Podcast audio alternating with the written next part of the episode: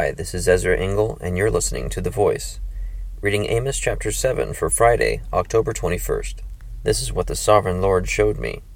He was preparing swarms of locusts after the king's share had been harvested, and just as the second crop was coming up. When they had stripped the land clean, I cried out, Sovereign Lord, forgive! How can Jacob survive? He is so small. So the Lord relented. This will not happen, the Lord said. This is what the sovereign Lord showed me. The sovereign Lord was calling for judgment by fire. It dried up the great deep and devoured the land. Then I cried out, Sovereign Lord, I beg you, stop. How can Jacob survive? He is so small. So the Lord relented. This will not happen either, the sovereign Lord said.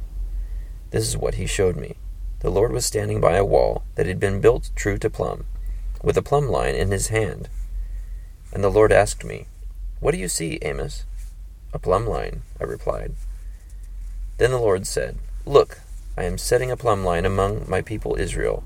I will spare them no longer. The high places of Isaac will be destroyed, and the sanctuaries of Israel will be ruined.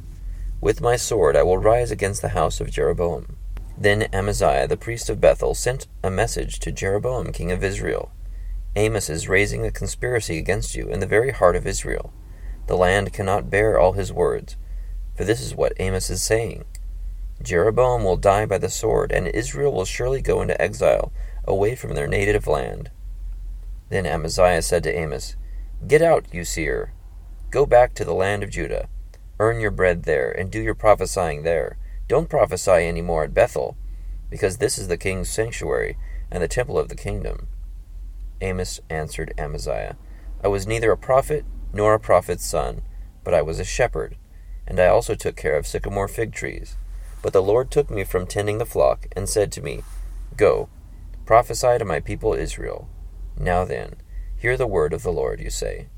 Do not prophesy against Israel, and stop preaching against the house of Isaac. Therefore, this is what the Lord says Your wife will become a prostitute in the city and your sons and daughters will fall by the sword.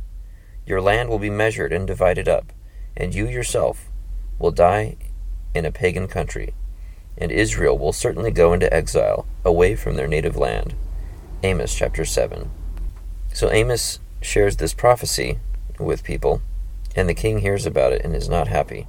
He tells him to go away, and Amos reminds him that he didn't start off as a prophet, he was a shepherd, and God called him and told him to prophesy.